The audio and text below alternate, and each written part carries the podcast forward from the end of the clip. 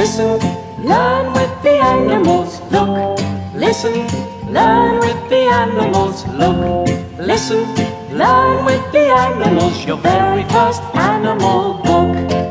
We've got animals on the farm and animals in the woods and some that live in the garden.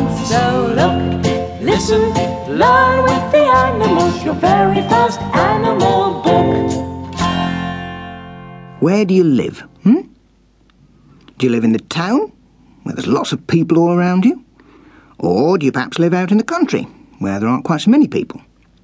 Well, it doesn't really matter where you live. There are always animals to be found close to home. You don't have to go to the zoo or even into the countryside. If you've got a garden or maybe a park nearby, the chances are you'll be able to meet some of the animals in our book.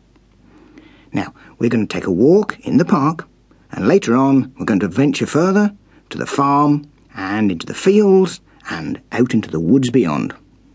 So, right now, let's step outside. Now, let's have a listen. What can you hear? Hmm?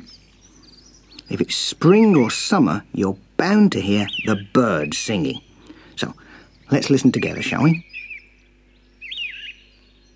Most of the birds you can hear live up in the trees, but you won't always be able to see them because they like to shelter and build their nests high up in the branches, way out of harm's way.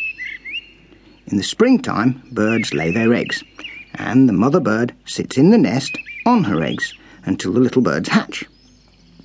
Baby birds are covered in soft down and they can't fly yet.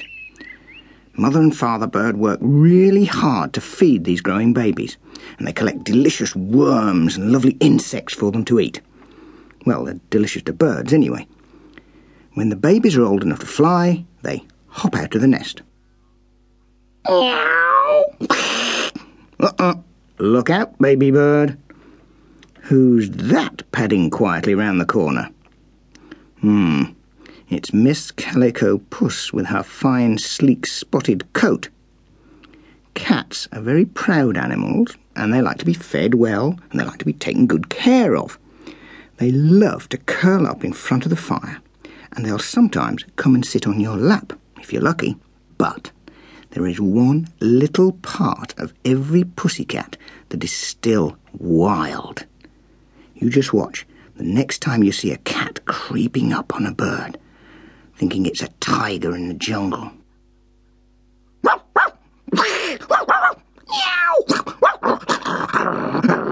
Uh-uh. Cats and dogs are not exactly the best of friends sometimes. Do you know anybody who's got a dog?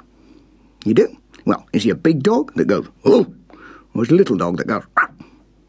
Does he have short hair? Or does it have a long, shaggy coat?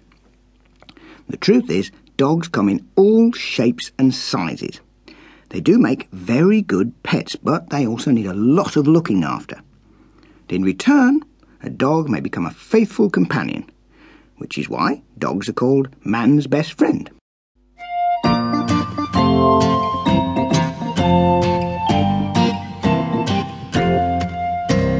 Look, listen, learn with the animals. Look, listen, Learn with the animals. Look, listen, learn with the animals. Your very first animal book.